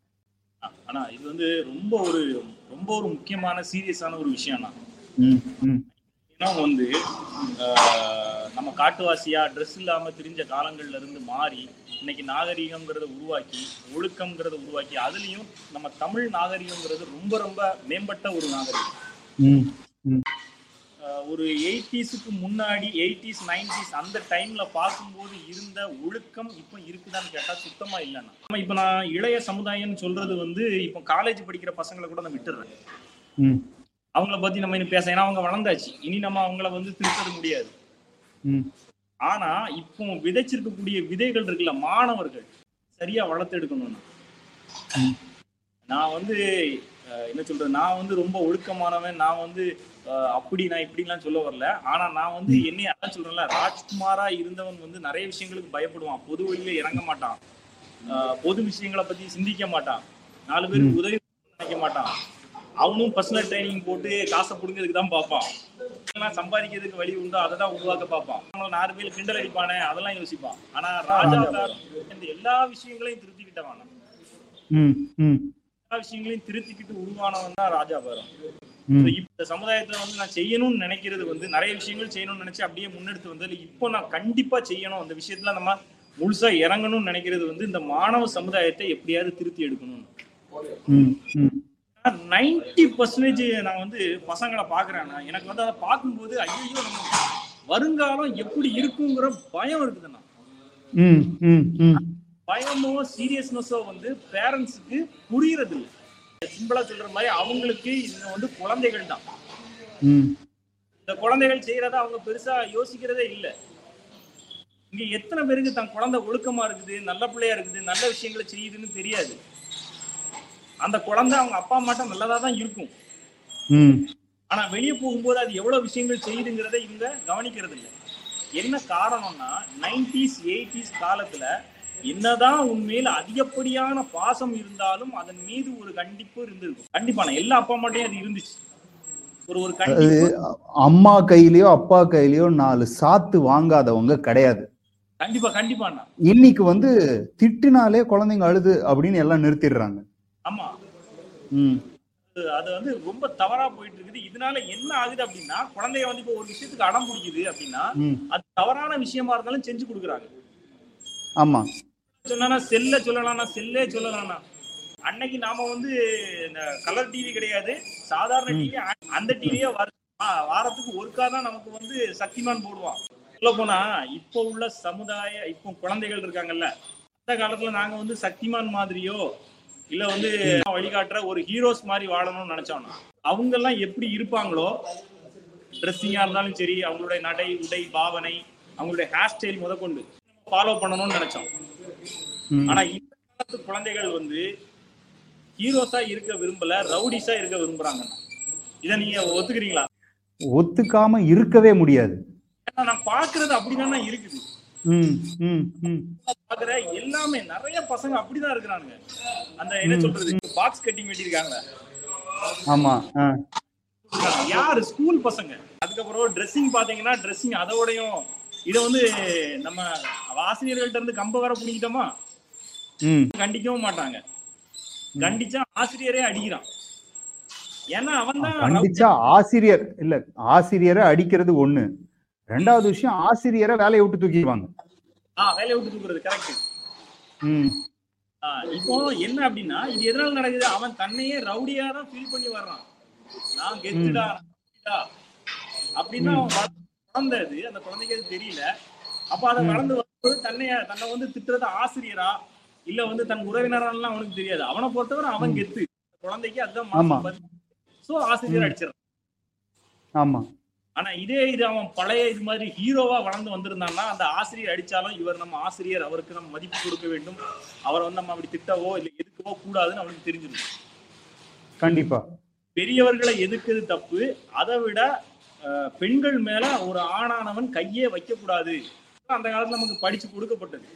இப்ப அது எதுவுமே இல்லாம இந்த சமுதாயம் வளர்ந்துகிட்டு இருக்குன்னா சமுதாயம் ஹீரோவா வளரணுமே தவிர ரவுடியா வளரக்கூடாதுன்னு நான் நினைக்கிறேன். வருங்காலத்துல எப்படிப்பட்ட ஒரு சமுதாயம் உருவாயிருக்கும்? இதை நினைச்சுதான் எனக்கு கவலையா இருக்கு. சோ இதை மாத்துறதுக்காகத்தான் நான் சில முன்னெடுப்புகளை எடுத்துட்டு இருக்கிறேன் இப்போ. கூடிய சீக்கிரத்துல ஒரு பெரிய விஷயமா உருவாக்கணும் நான். எனக்கு அதுக்கு கண்டிப்பா கண்டிப்பா கண்டிப்பா. அதாவது இப்போ நீங்க வந்து உங்களோட தாட் ப்ராசஸ் எப்படியோ அதை பொறுத்து வந்து நீங்க ஒரு விஷயத்த சொல்றீங்கல்ல இதே விஷயத்துல நான் வேற ஒரு விஷயம் பார்க்கறேன் என்ன அப்படின்னா இப்போ நான் ஸ்கூல் படிக்கும்போது எனக்கு என்ன ஐடென்டிட்டி இருந்துச்சு அப்படின்னா குண்டு பையன். ஒன்பதாவது பத்தாவது அப்பெல்லாம். அப்போ கிளாஸ்ல எத்தனை பசங்க ஃபிட்டா அத்லெட்டிக்கா இருப்பாங்க அப்படின்னா ஐம்பது பசங்கள்ல முப்பது பசங்க ஃபிட்டா அத்லெட்டிக்கா இருப்பாங்க. இன்னைக்கு ஒரு ஸ்கூல் பள்ளிக்கூடம் விட்டு அந்த பசங்கள்லாம் வெளில வரும்போது பாத்தீங்க அப்படின்னா ஒண்ணு பிள்ளைங்க நல்ல சாப்பாடு கிடைக்காம கூன் விழுந்து இப்படி வருது. இல்லையா? தொப்பைய தள்ளிட்டு வருது. நான் சொல்றது ரெண்டாவது மூணாவது படிக்கிற குழந்தைங்க. என்ன ப்ராப்ளம் அப்படின்னா அப்பா அம்மா நல்ல சாப்பாடு சாப்பிட்றது இல்லை நான் நல்ல சாப்பாடு சாப்பிட்றது எல்லாரும் நல்லா சாப்பிட்றாங்க. ஆனா சாப்பிட்ற விஷயத்துல இந்த உடம்புக்கு தேவையான விஷயங்கள் யாருமே சாப்பிடல.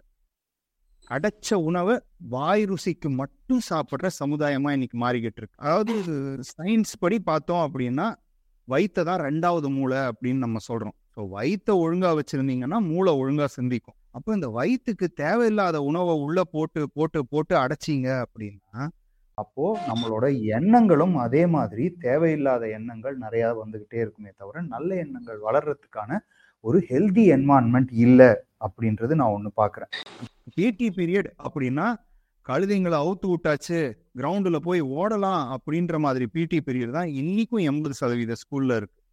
இந்த பிடி பீரியடில் அந்த விளையாட்டு கூட வந்து ஒரு முறையாக இல்லை. வாரத்துக்கு ரெண்டு வாட்டி என்ன?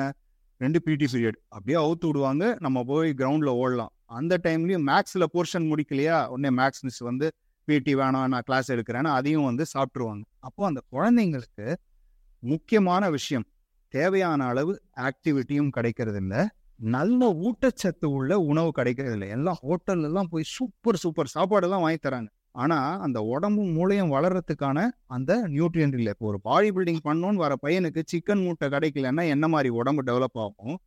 ஒரு குழந்தைக்கு அந்தந்த ஊட்டச்சத்து கிடைக்கலன்னா அதே அளவுக்கு தான் மூளையும் உடம்பும் டெவலப் ஆகும். ஸோ அந்த ஒரு விஷயம் நம்ம மாற்ற ஆரம்பித்தோம் அப்படின்னா அப்போ அந்த பிள்ளைங்களோட லைஃப்ல ஒரு டிசிப்ளின்றதையும் நம்ம கொண்டு வரலாம். ஏன்? இன்னைக்கு என்ன ஆகுது? அம்மாவால் சமைக்க முடியலையா? எங்கள் அம்மாவால் சமைக்க முடியல அப்படின்னா ஓகே வீட்டில் ஏதோ ஒன்று வந்து வீட்டில் செஞ்சு ஜங்க் ஃபுட் இல்லாமல் ஒன்று செஞ்சு கொடுத்துருவாங்க. அம்மாவுக்கு உடம்பு முடியலையா? என்னெல்லாம் மூணாம் கிளாஸ் படிக்கும்போது எங்கள் அம்மா வந்து சமைக்க வச்சிருக்காங்க. அம்மாவுக்கு உடம்பு முடியல. ஹோட்டலில் போய் சாப்பிடக்கூடாது. வீட்டில் நீ செய் நான் எப்படி செய்யணும்னு சொல்கிறேன் பக்கத்தில் உட்காந்து நீ செய். அந்த மாதிரி ஒரு விஷயம் இருக்கும்போது உள்ள போன உணவுன்றது நல்ல உணவா போச்சு. இன்னைக்கு பசங்களுக்கு அந்த பேசிக் உணவே இல்லை. ஓகேப்பா அம்மாவால இன்னைக்கு சமைக்க முடியல. உனக்கு என்ன வேணும்? ஸ்விக்கியில் ஆர்டர் பண்ணலாம். பிரியாணியா பீஸாவா வாரத்துக்கு மூணு வாட்டி இந்த மாதிரி சாப்பிட்டாலே குழந்தைங்களோட ஹெல்த்ன்றது குறைய ஆரம்பிச்சிருது. கரெக்ட் இல்லை நான் சொல்றது. கண்டிப்பா கரெக்டா ஸோ அதுவுமே மாற்றணும் ஸோ இப்போ நம்ம வந்து இளம் சமுதாயத்தை மாற்றணும் அப்படின்னா அவங்களுக்கு ரோல் மாடலா ஹீரோ அப்படின்றது ஒன்று வேணும்.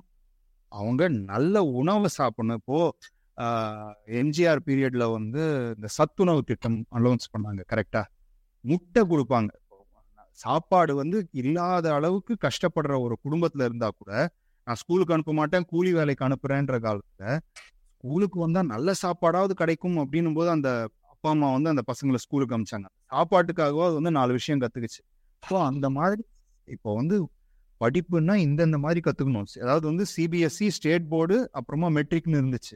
மெட்ரிக்கை கட் பண்ணிட்டு ஸ்டேட் போர்டு தான் வந்து இப்போ சமச்சீர் பள்ளி அப்படின்னு ஆக்குனாங்க. கரெக்டா அதே மாதிரி இப்போ இப்போ வந்து சிபிஎஸ்சி ஒன்று இருக்கு இது தனியா இருக்கு. அந்த மாதிரி ஸ்டாண்டர்டைசேஷன் குழந்தைங்களுக்கு கொடுக்க வேண்டிய உணவுலேருந்து அவங்களுக்கு கற்றுத்தரோம் நம்ம ஸ்கூலில் எங்கே கற்றுறோம் maths physics chemistry history geography எல்லாம் கற்றுத்தரீங்க ஆனால் இந்த நூறு வருஷம் வாழக்கூடிய இந்த உடம்புக்குள்ள எண்ணத்தை போட்டா இந்த உடம்பு நூறு வருஷம் இருக்கும்னு கத்து தரீங்களா என்ன செஞ்சா இந்த உடம்பு நூறு வருஷம் தாங்கும் அப்படின்றத கத்து தரீங்களா ஸோ இந்த விஷயத்துலேருந்து நம்ம ஆரம்பிச்சோம் அப்படின்னாலே நிறைய விஷயம் மாறும் அப்படின்றது என்னோட கருத்து. ஸோ அதுக்காக தான் நான் வந்து எப்படியும் ஒரு பத்து பதினஞ்சு போஸ்ட் போட்டேன்னா குழந்தைகளுக்காக ஒரு போஸ்ட் போடுறதுக்கு காரணமே என்ன அப்படின்னா சின்ன சமுதாயத்திலேருந்து எல்லாமே ஆரம்பிக்கணும் அப்படிங்கிறது அதாவது இதுக்கும் மெயின் காரணம் என்ன அப்படின்னா இப்போ நம்ம பெண்கள் சுதந்திரம்லாம் பேசுவோம்னா சுதந்திரம் நம்ம கொடுக்க வேண்டிய அவசியம் இல்லை. எல்லாருக்கும் எல்லா சுதந்திரமும் இருக்கு. ஆனா இப்போ குழந்தைகளுக்கு அப்படிங்கிறது சுதந்திரமா கொடுக்க வேண்டிய விஷயம் கிடையாது. சுதந்திரம் கொடுக்க கூடாது என்னை பொறுத்தவரை அதை நான் ஸ்ட்ரிக்டாவே சொல்றாங்க என்ன? குழந்தைங்களுக்கு சுதந்திரம் கொடுத்தா போய் நெருப்பை தொட்டு பார்க்கும். நெருப்பை தொடாதேன்றது வந்து அவங்களுக்கு வந்து நம்ம வந்து அவங்கள என்னமோ ரூல் பண்ற மாதிரி இருக்கும். ஆனா அந்த குழந்தையோட நல்லதுக்காக ஒரு அப்பா அம்மா சொல்றாங்கன்னா ஒரு பன்னெண்டு பதினாலு வயசு வர வரைக்கும் தாய் தந்தைன்றது கண்டிப்பா இருந்தா மட்டும்தான் அந்த குழந்தை சூப்பரா வளரும். இதே மாதிரிதான். கை சுற்றும் நமக்கு தெரியும்.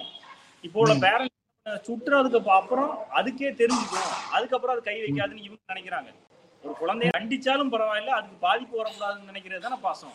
இப்போ நான் எப்பவும் சொல்ற மாதிரி தான் மரங்கள்ல வந்து ஒரு மாவ மாமரத்தை ஒரு விதையை நட்டோம் அப்படின்னா அது மாமரமா வளர்ந்து மாங்கனியை தரப்போகுது. ஆனா மனித பயிர்கள் விதைகள்ங்கிறது அப்படி கிடையாதுண்ணா. அது வந்து என்ன விதைன்னே தெரியாது. எல்லாம் ஒரே மாதிரி தான் எப்படி எப்படி நம்ம வளர்த்து எடுக்க போறோம்? நல்லதா வளர்த்து எடுத்தோம் அப்படின்னா அது நல்ல தர கனி தரக்கூடிய மரமா வளரும். கண்டுக்கவே இல்லை அதுக்கு சுதந்திரம் கொடுத்துட்றோம் அப்படின்னா அது காட்டு செடியா மாறி மோசமான விதைகளாக தான் தரும். குழந்தைகளை வந்து நம்ம பத்திரமா வளர்த்து நல்ல கனித்தர மரங்களா வளர்றது வரைக்கும் அதுக்கு அந்த டிசிப்ளின் எல்லா விஷயங்களையும் அதில் ஸ்டிக்னஸோட சொல்லி சொல்லி கொடுத்து வளர்க்கணுங்கிறது என்னுடைய ஒரு எண்ணம். சரி ராஜா இப்போ நம்ம குழந்தைங்கள் அடுத்த சமுதாயத்தை பத்தி பேசுறோம். இப்ப ஃபேமிலி அப்படின்னா ராஜா பேரோனுக்கு இப்ப யார் யாரு என்னென்ன? நம்ம தெரிஞ்சுக்கலாமா? ரொம்ப பொக்கிஷமா நினைச்சிறேன் என்னுடைய ஃபேமிலியை நான் வந்து ஒரு விஷயம் போடுறேன் அதை வந்து யாராவது கமெண்ட் பண்றாங்க அப்படின்னா ஐ எம் அக்செப்டட் என்னன்னா அப்படின்னா நீங்க நீங்க முதல்ல சொன்ன மாதிரி நம்மளுடைய நெகட்டிவ் கமெண்ட்ஸ் எப்படி வந்து நீங்க ஹேண்டில் பண்றீங்கன்னு கேட்டீங்கன்னா எண்ணி துணிய தர்மம் துணிந்த பின் எண்ணுவோம் என்பது இழுக்கு. அப்புறம் விவேகானந்தருடைய ஒரு வசனங்கள். இந்த நிலைமைக்கு இப்போ நீ அனுபவிக்கிற அது எந்த நிலைமையா இருந்தாலும் சரி இன்பமா இருந்தாலும் சரி துன்பமா இருந்தாலும் சரி. அந்த நிலைமைக்கு நீ மட்டுமே காரணம் பொறுப்பேற்றுக் கொடுன்னு சொல்ற. சோ என்ன ஆ. திட்டுறாங்கன்னா, அதுக்கு நான் வந்து அது அது ஒரு மேபி அவன் திட்டுறான்னு சொல்லிட்டு நம்ம சும்மா விட்டு போக முடியாது. மேபி ம். அவர் நான் என்னைய தான் பொறுப்பேற்கிற விவேகானந்தர். சோ மேனேஜ் பண்ணி ஒருவேளை நம்ம தப்பு பண்றோமா இல்ல சரி பண்றோமா சரியா பண்றோமா? முடிஞ்ச அளவுக்கு நான் அந்த சமுதாயத்துக்கு ஒரு ஒரு சோசியல் மீடியால வந்து என்னால முடிஞ்ச நல்லதுதான் பண்ணிட்டு இருக்கேனே தவிர வெறும் என்ன ஓப்பனா சொல்ல போறதா இருந்தா ஒரு ஃபுட் பிளாக்ஸ போட்டு இந்த சமுதாயத்துக்கு ஏதோ யூஸ் இல்லாம நான் போகல. எதை எடுத்தாலும் ஃபுட் பிளாக்ஸ் தான். ம். இந்த ஃபுட் பிளாக்ஸ் பண்றவங்க என்ன பண்ணலாம் அப்படின்னா ஃபுட் பிளாக்ஸ் பண்ணுங்க. நல்ல கடைசியில முடிக்கும் போது நல்லா ஒர்க் அவுட் பண்ணுங்க. உடம்ப ஃபிட்டா வச்சுக்கோங்க. இந்த மாதிரி ம், சாப்பிட்டு அப்பப்போ சாப்பிடாதீங்க. இத சொல்ல சாப்பாடை மட்டும் காட்டி டெம்டேஷன் ஆக்குறாங்க. நம்ம பசங்களே இப்ப சோம்பேறிகள் நிறைய பேர் இருக்காங்க. இன்னும் என்ன பண்ணுவாங்க? ஒன்னு ரெண்டு பேர். உங்களை மாதிரி இன்னும் நிறைய பேர் இருக்காங்க. அவங்க வந்து மோட்டிவேட் பண்றாங்க. அதனால ஜிம்முக்கு போகணும்னு நினைக்கிற டைம்ல இந்த ஃபுட்லாக்க பார்த்தோம்னா முடிச்சு ஆமா ஜிம்முக்கு போன்னு நம்ம சொன்னதை கேட்டு ஆ போலாம் அப்படின்னு திருப்பின உடனே ஆ இந்த பிரியாணி சூப்பரா இருக்குப்பா. அப்போ பிரியாணி கடைக்கு போவோம் அப்படிங்கிற மைண்ட் தாட்டு போயிட்டு அப்படி போறான் உடம்பு கெட்டு போயிருக்கு ஒரு ஒரு கட்டம் வரைக்கும் என்ன சொல்றது? ரொம்ப கெட்டு போயிருச்சு அப்படின்னா அந்த பூஸ்டிங் வராதண்ணா. நீங்க சொன்ன மாதிரி தான் கண்ட கண்ட உணவு சாப்பிட்டோம்னா ஹார்மோன்ஸ் டவுன் ஆயிடும் அதுக்கப்புறம் அந்த ஆக்டிவ்னஸ் So, முடிஞ்ச அளவுக்கு நல்லது பண்ணலாம். ஆனா நான் என்னால முடிஞ்ச அளவுக்கு இந்த சமுதாயத்துக்கு ஏதோ ஏதோ நல்லது பண்றேன்னு நான் நம்புறேன். அதாவது உங்களோடது நான் வந்து இப்போ சரி நம்ம பாட்காஸ்ட் பண்ண போறோம். இவங்களுக்கு எப்படி எல்லாம் கமெண்ட் போடுறாங்க அப்படின்னா இருபது பேர் கமெண்ட் போட்டாங்கன்னா அதுல நாலு பேர் வந்து நெகட்டிவ் கமெண்ட் போடுறாங்க. ஆனா அந்த நெகட்டிவ் கமெண்ட்ல கூட என்ன தெரியுது அப்படின்னா பொறாமை. நீ பண்றது தப்பு அப்படின்னு சொல்றது அளவுக்கு எதுவுமே இல்லை. இப்போ நான் வந்து இப்படி வாழணும்னு நினைச்சேன். வாழறதுக்கு நான் வேலை செய்யல. அதனால நான் இருக்கிற இடத்துல உட்காடுறேன் இவரு வளர்ந்துகிட்டே போறாரு. அப்ப சரி நம்ம ஏதாவது ஒண்ணு சொன்னா இவரோட வளர்ச்சி கம்மியாகுமா? சரி அவர் மேல ஒரு தீய கொளுத்தி போடுவோம். அந்த மாதிரி கமெண்ட் தான் பாக்குறேன் சோ அப்ப வந்து என்ன அப்படின்னா நம்ம பண்றது அதாவது நீ செஞ்சதை வந்து ஒருத்தன் வந்து கடுமையா எதிர்க்கிறான். ஆனா அவனுக்கு எதிர்க்க நீங்க எதுவுமே செய்யல அப்படின்னா நீ உன் வாழ்க்கையில ஏதோ ஒரு விஷயத்துக்காக நின்னு போராடுற அப்படின்னு அவன் உன்னை உணர்த்துறான் அப்படின்றது தான் அர்த்தம். ஓ நான் உங்களோட ப்ரொஃபைல பார்க்கும்போது நினைச்சேன். அதாவது எப்படின்னா ஆரம்பத்துல வந்து ஒரு சிலதெல்லாம் வந்து நீங்க ஸ்டார்ட் பண்ற கண்டென்ட்டை பார்க்கும்போது நம்மளுக்கே வந்து தோணும். இது பேசுறது சரியில்லையே அப்படின்னு. ஆனா அந்த பதினஞ்சு நிமிஷம் வரைக்கும் முடிகிற வரைக்கும் கேட்டாதான் என்ன சொல்ல வரோம் அப்படின்னே புரியும். ஸோ நீங்க பண்றது எனக்கு தெரிஞ்ச வரைக்கும் ஒரு ஒரு வீடியோலையும் ஏதாவது ஒரு சின்ன கருத்தாவது வச்சுட்டு அதுக்கப்புறம் தான் பண்றீங்க.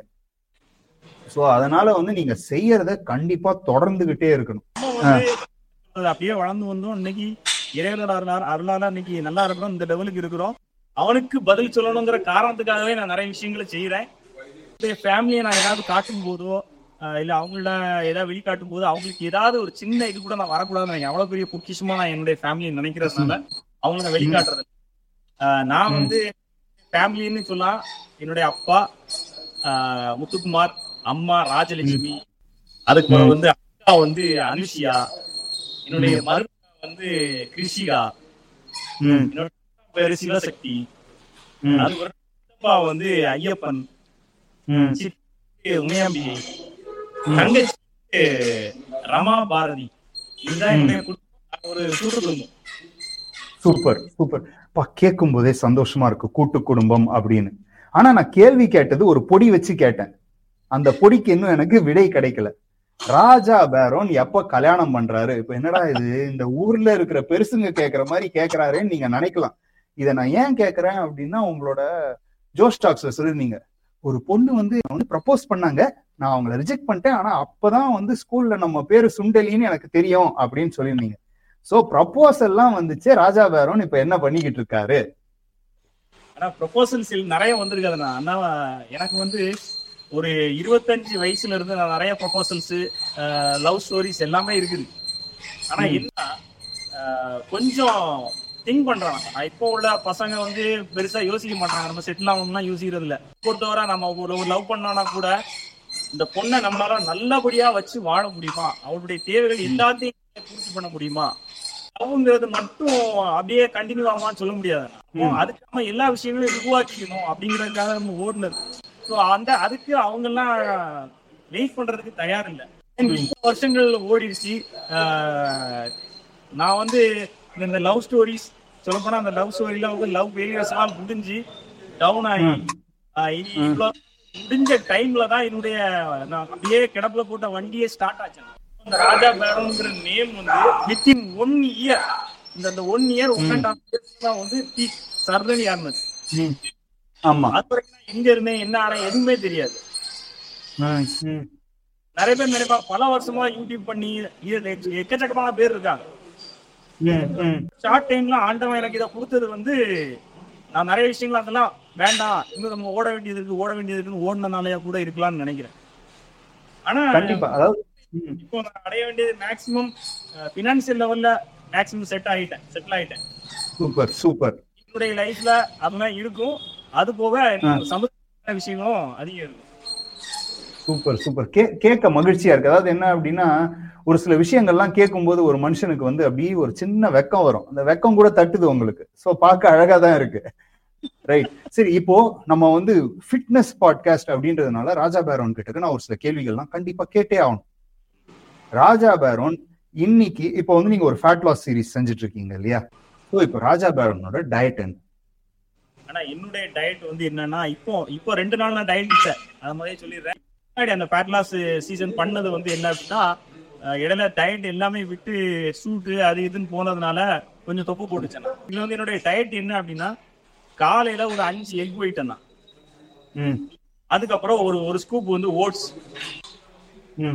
லெவன் தேர்ட்டி அந்த டைம்ல வந்து கொஞ்சம் வெஜிடபிள்ஸ் அதுக்கப்புறம் லஞ்சுக்கு வந்து ஒரு அஞ்சு சப்பாத்தி. த்ரீ ஹண்ட்ரட் கிராம் இல்லைன்னா த்ரீ ஃபிஃப்டி கிராம் சிக்கன் லைட்டா கிரேவி விஷயம். ஒரு நாலு அந்த டைம்ல வந்து ஒரு பிளாக் காஃபி கொஞ்சம் கொஞ்சம் கேஷ்யூ கொஞ்சம் நிறைய கேஷ்யூ அப்புறம் நாலஞ்சு டேட்ஸும் எடுத்துப்பேன். நைட்டு வந்து ஒரு அஞ்சு எக் ஒயிட் மட்டும் கொடுத்து அப்படியே ஃபினிஷ் பண்ணிடுவாங்க. ஆக்சுவலா இது வந்து சொல்ல போனா ஒரு முரட்டு டயட்னே சொல்லலாம். இது வந்து கொஞ்சம் கொஞ்சம் ராவான டயட் நான் ஆல்ரெடி சொல்லியிருப்பேன். எல்லாரும் இதை ஃபாலோ பண்ணாதீங்க. எனக்கு ஓகே நான் உங்களுக்கு செட் ஆகும் சொல்லியிருப்பேன். நான் எப்பவுமே நான் ட்ரைனிங்லாம் கொடுக்க மாட்டேன் ஏன்னா நான் வந்து பெரிய அளவுல ட்ரைனர் சர்டிபிகேட்ஸ் எதுவும் முடிக்கல நான் வந்து ட்ரைனர் கிடையாது. ஐ ஒன்லி ஷேரிங் என்னுடைய விஷயங்களை. எனக்கு தெரிஞ்சதை நான் என்ன பண்றேன் அப்படிங்கறத ஷேர் பண்றேன். பிடிச்சதை எடுத்துக்கோங்க. இல்ல சரி சரியான கருத்து. அதாவது என்ன அப்படின்னா நிறைய பேர் வந்து நான் சொல்றதுதான் கரெக்ட் மத்தவங்க சொல்றதெல்லாம் தப்புன்னு பேசுறவங்க ஒரு பக்கம். இன்னொரு பக்கம் என்ன அப்படின்னா நீங்க வந்து ரொம்ப இன்னசென்ட் அப்படின்னு நான் சொல்லுவேன். இன்னசென்ட்டுக்கு சரியான தமிழ் வார்த்தை எனக்கு டக்குன்னு வாயில வரல. ஸோ என்ன அப்படின்னா இருக்கிறதே இருக்கிறபடி எனக்கு இதுதான்ப்பா. நான் பண்றது இது. உனக்கு இதுல இருந்து என்ன எடுத்துக்கோ அப்படின்னு சொல்லும்போது அந்த உண்மை உள்ளம் தான் வந்து இட் இஸ் மோட்டிவேட்டிங் ஏன்னா அப்படின்னா இப்போ வந்து ஏதாவது இப்போ இன்ஸ்டாகிராம் அண்ட் யூடியூப்ல என்ன பஞ்சாயத்து அப்படின்னா இப்போ வந்து நம்ம வந்து ஒரு சிக்கன் சாப்பிட போறோம் அப்படின்னா அதுக்கு ஒரு பயங்கர பாஷான ஒரு டேபிளை செட் பண்ணி அதுக்கு ஒரு பேக்ரவுண்டை செட் பண்ணி பின்னாடி ஒரு பிஎம்டபிள்யூ காரை நிக்க வச்சு அப்புறமா சிக்கன் சாப்பிட்டாதான் போகும் அப்படின்னு நினைச்சுக்கிட்டு இன்ஃப்ளூயன்சிங் பண்ற ஒரு கூட்டம். ஆனா இந்த கூட்டத்துக்கு என்ன புரிய மாட்டேங்குது அப்படின்னா அந்த மாதிரி நீ இன்ஃப்ளூயன்ஸ் பண்ணும்போது அந்த பிஎம்டபிள்யூ கார் தான் இன்ஃப்ளூயன்ஸ் பண்ணதே தவிர நீ இன்ஃப்ளூயன்ஸ் எதுவுமே பண்ணல. அந்த சாப்பாட்டை பாக்குறவங்க கம்மி. ஆனா நீங்க என்ன பண்றீங்க அப்படின்னா உங்க ஒர்க் அவுட்டா இருக்கட்டும் இல்ல நீங்க பேசுறதா இருக்கட்டும் எல்லாமே நேச்சுரலா என் வாழ்க்கையில நான் இந்த இடத்துல உட்காந்து சாப்பிடும்போது இப்படி பேசுவேன். நான் இங்கதான் ஒர்க் அவுட் பண்றேன். இங்க இருந்தா உங்களுக்கு கத்துறேன். என்னோட வாழ்க்கை இதுதான் அந்த எளிமை அந்த இன்னசென்ஸ் வந்து எனக்கு ரொம்ப பிடிச்ச விஷயம். ஏன்னா நான் வந்து வீடியோ பண்ண ஆரம்பிச்சப்போ வந்து அதாவது என்னன்னா இன்ஸ்டாகிராம்ல நம்ம நிறைய நாளா பண்ணிட்டு இருக்கோம். ஆனா என்ன ஆச்சு அப்படின்னா இன்ஸ்டாகிராம்ல நான் எல்லாமே இங்கிலீஷ்ல பேசிட்டு இருப்பேன். ஸோ நம்ம பசங்கள்லாம் வந்து இவர் பீட்ரு விடுறாரு பீட்ரு விடுறாரு. ஏன்னா எனக்கு தமிழ் பேச மட்டும்தான் தெரியும் எழுத படிக்க தெரியாது. ஓகேவா ஸோ அதனால வந்து சரி நம்ம தமிழ்ல ஸ்டார்ட் பண்ணோம் அப்படின்னு பார்க்கும்போது தமிழ்ல பண்ணிக்கிட்டு ஒரு ஒரு அஞ்சு ஆறு மாசம் வந்து நம்ம இன்ஸ்டாகிராம்ல போடுற மாதிரி சின்ன சின்ன வீடியோஸ் போட்டுட்டு இருந்தேன். அதுக்கப்புறமா நம்ம கருத்தெல்லாம் ஷேர் பண்ணணும் அப்படின்னு பார்க்கும்போது இப்போ என்னோட டீம்ல இருக்கிறவங்கலாம் சொன்னாங்க. ஸோ ராஜா பேரனோட வீடியோ பாருங்க. அவர் வந்து பேசும்போது அவர்ல வந்து ஒரு இன்னசென்ஸ் இருக்கு. அவர் பண்றத அப்படியே காட்டுறாரு. மற்றவங்களதெல்லாம் பாத்தீங்க அப்படின்னா இதுக்காக ஒரு செட்டப்பை செஞ்சு அதுக்காக அவங்க வந்து ஒரு ஒரு போலீஸ் தன்மை தெரியுது. இவர்துல அது தெரியல அப்படின்னாங்க ஸோ அதுதான் உங்களோட எனக்கு உங்கள்கிட்ட ரொம்ப பிடிச்ச விஷயம் அப்படின்னா ராஜா பேரோன்ட்ட வந்து ராஜா பேரோனோட உடம்ப விட அவரோட அந்த ஒரு இன்னசென்ஸ் அண்ட் ட்ரூத்ஃபுல்னஸ் ஓகேவா ஸோ அதுதான் வந்து எனக்கு ரொம்ப பிடிச்சது. நம்ம நிறைய விஷயம் பேசியிருக்கோம். ஆனா வந்து இப்போ ஆன்லைன்ல நான் பண்ண ஆரம்பிச்சதுனால உங்களை உங்க ஊர்ல இருந்து என் ஊருக்கு வா ஷூட்டிங்க்கு அப்படின்னு சொல்ல வேணா நான் அடிக்கடி உங்களை டிஸ்டர்ப் பண்ணுவேன். அண்ட் உங்களோட ஃப்ரீ டைமும் எனக்கு தெரிஞ்சிருச்சு. உங்களை அடிக்கடி நான் டிஸ்டர்ப் பண்ண போறேன். ஸோ ரெடியா இருந்துக்கோங்க. சரியா? ரொம்ப ரொம்ப ரொம்ப ரொம்ப தேங்க்ஸ் ராஜா. நீங்க வந்து எந்த அளவுக்கு உங்களோட வீடியோஸ்ல எப்படி உண்மையா பேசுனீங்களோ அதே மாதிரி வந்து கேஷுவலா சூப்பரா வந்து நான் கேட்ட கேள்விகளுக்கெல்லாம் வந்து உங்களோட எக்ஸ்பீரியன்ஸை ஷேர் பண்ணதுக்கு ரொம்ப ரொம்ப ரொம்ப ரொம்ப ரொம்ப நன்றி. அண்ட் நீங்க நம்ம ஆடியன்ஸ்க்கு ஏதாவது சொல்லணுமா ஃபைனலா முதல்ல சொன்ன அந்த பாடி பில்டிங் விஷயத்துக்கு வந்துருவோமாண்ணா அதாவது பாடி பில்டிங் யார் பண்ணுங்க நம்ம ஆல்ரெடி முதல்ல சொல்லியிருக்கோம். பாடி பில்டிங் பண்ணோம் அப்படின்னா முதல்ல அது வந்து எதுக்கு பண்ண போறாங்கிறது யோசிச்சு. உங்களுடைய பேஷனுக்காக பண்ண போறியா? இல்ல முதல்லயே வேலைக்காக பண்ண போறியா? சோ அதுக்கான என்னென்ன உண்டோ எல்லாத்தையும் முதல்ல யோசிச்சுக்கோ யோசிக்காம எந்த விஷயத்தையும் பண்ணாதீங்க. ஒண்ணு. இன்னொன்னு பாடி பில்டிங் பண்றதா இருந்தா நிறைய செலவாகும். சோ அந்த செலவு தேவையான ரெடி பண்ணி வச்சுக்கோங்க. சும்மா அந்த காசு இல்லாம நான் வந்து சேர்த்து சேர்த்து பண்றேன்னு கஷ்டப்படாதீங்க. ஏன்னா கஷ்டப்பட்டு ரெண்டாவது வந்து நிறைய பேர் வந்து என்ன சொல்றாங்கன்னா லைஃபே இழந்தது மாதிரி ஆயிப்போம் இழந்தது மாதிரி ஆயிப்போம் யாருக்கு முன்னாடியும் நாம வந்து தலை குனிஞ்சிடக்கூடாது. கண்ணீர் விட்டுறக்கூடாது. வாழ்- வாழ்க்கை ஒண்ணு. அந்த வாழ்க்கையை சிங்கம் மாதிரி வாழ்ந்துட்டு போயிடணும். கஷ்டப்பட்டாலும் கஷ்டத்துல இருந்து உழந்து உழந்து நான் எழுந்து வந்துருவேன் அப்படிங்கிற அந்த கட்ஸோட வந்து மேல இழிச்சு வரணும். பண்ணேன் தோத்துட்டேன் இனி என்னால எழ முடியாது. நான் இப்படி கஷ்டப்பட்டுட்டு இருக்கேன்னு யாரும் நம்மள்ட்ட வந்து அஹ், பேட்டியோ எதுவும் எதுவும் எடுக்க கூடாது ஏன்னா நான் நிறைய பேரோட பேட்டி பார்த்திருக்கேன் நான். நான் இந்த இதெல்லாம் பண்ணினேன். இன்னைக்கு வந்து எனக்கு எந்த அங்கீகாரமும் கிடைக்கல. இன்னைக்கு வந்து நான் தோத்துட்டேன். இன்னைக்கு என்னால இதை கூட பண்ண முடியல அப்படிங்கிற அந்த அந்த கண்ணீரோட சொல்லக்கூடிய சில பேட்டிகளை பார்க்கும்போது இந்த நிலைமை யாருக்கும் வந்துடக்கூடாது அதுவும் பாடி பில்டிங்கால அப்படின்னு நிலைமை யாருக்கும் பாடி பில்டிங்கால வந்துடக்கூடாது சோ அது வந்து அது பண்றதுக்கு முன்னாடி யோசிக்கணும் வாழ்க்கையில இப்ப இப்ப வந்து பழைய காலம் மாதிரி இல்லைன்னா எல்லாருக்குமே எல்லாமே கிடைக்குது. கண்டிப்பா. அந்த காலத்துல இவங்களுக்கு தான் இது கிடைக்கும் இவங்களுக்கு தான் இது கிடைக்கும்னா ஒரு ஒரு ஸ்டிக்னஸ் இருந்துச்சு. அதெல்லாம் கிடையாது. எல்லாருக்கும் எல்லாம் கிடைக்கும். எல்லாருக்கும் எல்லாம் கிடைக்குது அப்படின்னு அதை மட்டும் அனுபவிச்சுட்டு அப்படி இருக்காது கொஞ்சம் ஃபிட்னஸா இருக்குது. ட்ரை பண்ணி. உட்கார்ந்த இடத்துல இருந்து அவனால கையை ஊனாம எந்திரிக்க முடிஞ்சா போதும். அவன் ஃபிட்டா இருக்கிறான். ஆமா இன்னைக்கு நிலைமை அதுதான். இப்போ இதை வந்து செக் பண்ணி பார்த்தாலே 50% பர்சன்டேஜ் பேர் பசங்களால பண்ண முடியாது. சோலுக்கு தேவையான எல்லா வேலைகளையும் செய்யறதுக்கு இந்த உடம்பு தகுதியா இருந்துச்சுன்னா ரெண்டும் சேர்ந்து ஃபிட்டு அவ்வளவுதான் முடிஞ்சு சூப்பர் சூப்பர். அருமையா சொன்னீங்க ராஜா. இப்போ உள்ள காலகட்டங்கள்ல நம்ம வந்து சமுதாயம் நம்ம இளம் இளைய சமுதாயத்தை பத்தி நிறைய பார்த்தோம். சொன்ன மாதிரி இந்த காலத்துல எல்லா மக்களுக்கும் எல்லாமே கிடைக்குது. அப்போ எல்லா மக்களும் கிட்டத்தட்ட நம்ம வந்து சமமா தான் இருக்கிறோம். ம். சமத்துவம்ங்கிறது வளர்ந்துருக்கு. மனிதர்களுடைய மனதுல வந்து நீ உயர்ந்தவன் நீ தாழ்ந்தவன்ங்கிறது அந்த நைன்டிஸ் எயிட்டிஸ் காலகட்டத்துல இருந்ததை விட இப்போ அதிகமாயிருக்குதுண்ணா இப்போ வந்து நிறைய வீடியோஸ் வந்து நான் நிறைய பாக்குறேன் இப்போ என்னுடைய வீடியோஸே வந்து நான் வந்து நிறைய பேர் வந்து ஒரு ஜாதி வெறியன்னே சொல்லியிருக்காங்க அதை ஓப்பன் அன்னைக்கு நம்ம பேசிடுவோம். வந்து ஜாதி வெறியன் இவர் இந்த ஜாதியை சார்ந்தவன். அதாவது சிம்பிளா சொல்ல போனா நான் போடுற பாட்டுக்கும் என்னுடைய கேஸ்டுக்கும் சம்பந்தமே கிடையாது. நான் வந்து ஒரு புலித்தேவருடைய இதை பண்றேன்னா என்னை வந்து உடனே அந்த கொண்டு வராங்க. அப்படி கிடையாது. நான் அந்த கேஸ்ட சார்ந்தவனே கிடையாது. என்னைய பொறுத்தவரை ஒரு தமிழ் மன்னர் எப்படி இருந்திருப்பாங்கங்கிறத காட்டுறதுக்காக பண்றது. மாசா இருந்தா எப்படி இருக்கும்? ஒரு ஸ்டைலா வந்தா எப்படி இருக்கும்? அப்படின்னு நம்ம பாட்டு தேடணும்னா கிடைக்கிற பாட்டு எல்லாமே இப்படிப்பட்ட பாட்டுகளா தான் இருக்குது. மாசான பாட்டுகள் இதான் இருக்குது. அதனால அந்த பாட்டை போடுறோம். மத்தபடி சாதிக்காக போட இப்போ உள்ள பசங்க மத்தியில நீ அந்த பிரிவு நான் இந்த பிரிவுன்னு நிறைய வளர்ந்துகிட்டே இருக்குது. அதாவது இப்போ பாலிடிக்ஸ் பண்றவங்க வந்து அதாவது என்னன்னா பிரிட்டிஷ்காரன் வந்தப்போ நம்மளை பிரிக்கிறதுக்காக அவன் ஒரு வழி பண்ணான். அதெல்லாம் ஓரளவுக்கு அடங்கும் போது இப்ப இங்க உள்ள இருந்தே நம்ம ஆளுங்களே பிரிவினையை இன்னும் ஜாஸ்தி பண்றாங்க. அதுதான் நான் பாக்குறேன். அதான் முதல்ல சொல்லிட்டானா அரசியல் சினிமா இந்த ரெண்டு விஷயம் தான் உங்களுக்குள்ள ஜாதிங்கிற விஷயத்த உங்களுக்கே தெரியாம ஊட்டிக்கிட்டு இருக்குது. அத நீங்க யாருமே உணர மாட்டீங்க. ஜாதிங்கிறது ஒரு விஷம் தானே தவிர அந்த விஷம் உன்னைய வாழ வைக்குமான்னு கேட்டா கிடையவே கிடையாது. எப்பவுமே அந்த விஷயம் உன்னைய சாகதான் அடிக்க போகுது. வாழ்க்கை தரம் சமம் இல்லாத போது இருந்ததை விட வாழ்க்கை தரம் சமம் ஆன போதுதான் இந்த ஜாதிய எண்ணங்கள் வந்து அதிகமாகுது. அந்த சம சமமா இருக்கிறத கெடுக்கிறதுக்கு என்ன தேவையோ அதுதான் பண்ணிக்கிட்டு இருக்காங்க. இப்ப எல்லாத்துக்கும் எல்லாம் ஃபில்ஃபில் ஆன உடனே அவன் வந்து வேற விஷயங்களை யோசிக்கிறான். நீ உயர்வானவன் நான் தாழ்வானவனா நான் உயர்ந்தவன் நான் உன்னை விட உயர்ந்தவன் இப்படிங்கறது அதிகமாகிட்டே இருக்கு எனக்கு ஒரு சில பேர்லாம் கேட்பாங்க. நீ எல்லாம் வந்து பீஃப் சாப்பிடுறியா? நீ வந்து இந்தியனே கிடையாது நீ ஹிந்து கிடையாது நீ இந்த ஜாதி கிடையாது. எல்லாம் நிறைய விஷயங்கள் வரும் ஓகேவா எந்த பேரும் சொல்றேன் அவங்க எல்லாருக்கும் நான் சொல்றது ஒரே ஒரு பதில் தான் நான் பாடி பில்டிங் ஜாதி ஸ்போர்ட்டை வந்து அங்கீகாரமா எடுத்த அப்படின்னா நம்ம ஸ்டேஜ் மேல போயிட்டு போசிங் ட்ரங்கை போட்டு போய் நிற்கும் போது அந்த உடம்ப மட்டும்தான் கீழே இருக்கிறவங்க எல்லாருக்கும் பார்க்க போறாங்க. அந்த உடம்ப பார்த்து தான் நீ என்ன ஜாதி அப்படின்னு பார்த்து நீ வந்து பாடி பில்டிங்கை ரசிக்க ஆரம்பிக்கல. உன் உடம்பு எப்படி இருக்கு? ஒரு மனிதனா நீ எப்படி உன் உடம்ப எக்ஸல் பண்ற அப்படின்றத பார்த்து தான் ஸோ அந்த மாதிரி நம்ம ஸ்போர்ட்னுட்டு இல்லை. எல்லா ஸ்போர்ட்ஸையுமே வந்து இன்னும் கொஞ்சம் பெட்டரா வளர்த்தோம். அப்படின்னாலே பாதி இடத்துல ஜாதி அடிபட்டு போயிடும் ஒரு டீமா வந்து இப்ப இந்தியா போய் ஜெயிக்கணும்னு நீங்க டீம் செலெக்ஷன் பண்றீங்கன்னா ஒரு இருபது பர்சன்ட் பாலிடிக்ஸ் வச்சு ஆளை உள்ள எடுத்தீங்கன்னாலும் எண்பது பர்சன்ட் டீம் ஜெயிக்கணும்ட்டு ஆளை உள்ள எடுக்கும்போது அங்க ஜாதி மதம் இந்த வேறுபாடு எதுவுமே கிடையாது. எவன் நல்ல பிளேயர் டீமை எவன் காப்பாத்துவான்னு பார்த்து தான் போட போறீங்க. சோ அந்த விளையாட்டு அதுவும் முக்கியம். இந்த ஜாதி அப்படின்னு சொல்லிட்டு ஒருத்தன் பக்கத்துல வந்தான்னா அவன் தான் வந்து நம்மளை அழிக்க வந்தவன் அப்படின்னு அவன்கிட்ட இருந்து நட்புறவை கட் பண்ணோம் அப்படின்னாலே நம்ம எல்லாம் சூப்பர் ஆயிடலாம். பண்றேன் படம் பண்றேன். ஓகே சூப்பர் வரும்போது நான் சொன்ன ஒரே விஷயம் இது ஒண்ணுதான். நான் வந்து தம் அடிக்கிறது மாதிரியோ இல்ல தண்ணி அடிக்கிறது மாதிரியோ எந்த ஒரு சீனும் நடிக்க மாட்டேன். அதுக்கு ஓகேன்னா நான் வந்து வாடுறேன்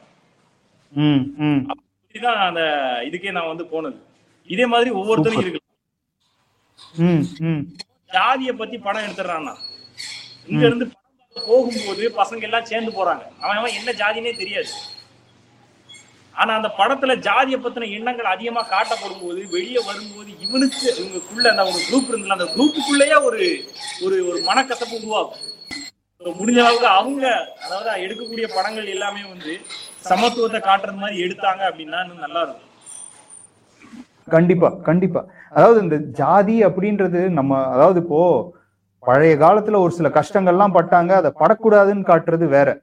ஆனா இப்ப எப்படி ஆயிருச்சுன்னா அதை தூண்டுதல் மாதிரி பல விஷயங்கள் காட்டும் போது அது வந்து உண்மையிலேயே வந்து பல விஷயத்த குலைக்குது. சோ அதேதான். இப்போ அவர் சொல்றத நான் அப்படியே சம்மரைஸ் பண்றேன் இந்த எபிசோடுக்கு ராஜா கிட்ட பேசி நமக்கு தெரிஞ்ச முக்கியமான விஷயம் என்ன அப்படின்னா வாழ்க்கைன்னா அதை வாழறதுக்கு தேவையான விஷயங்கள்ல ஃபர்ஸ்ட் நம்ம வந்து ஃபோக்கஸ் பண்ணணும்.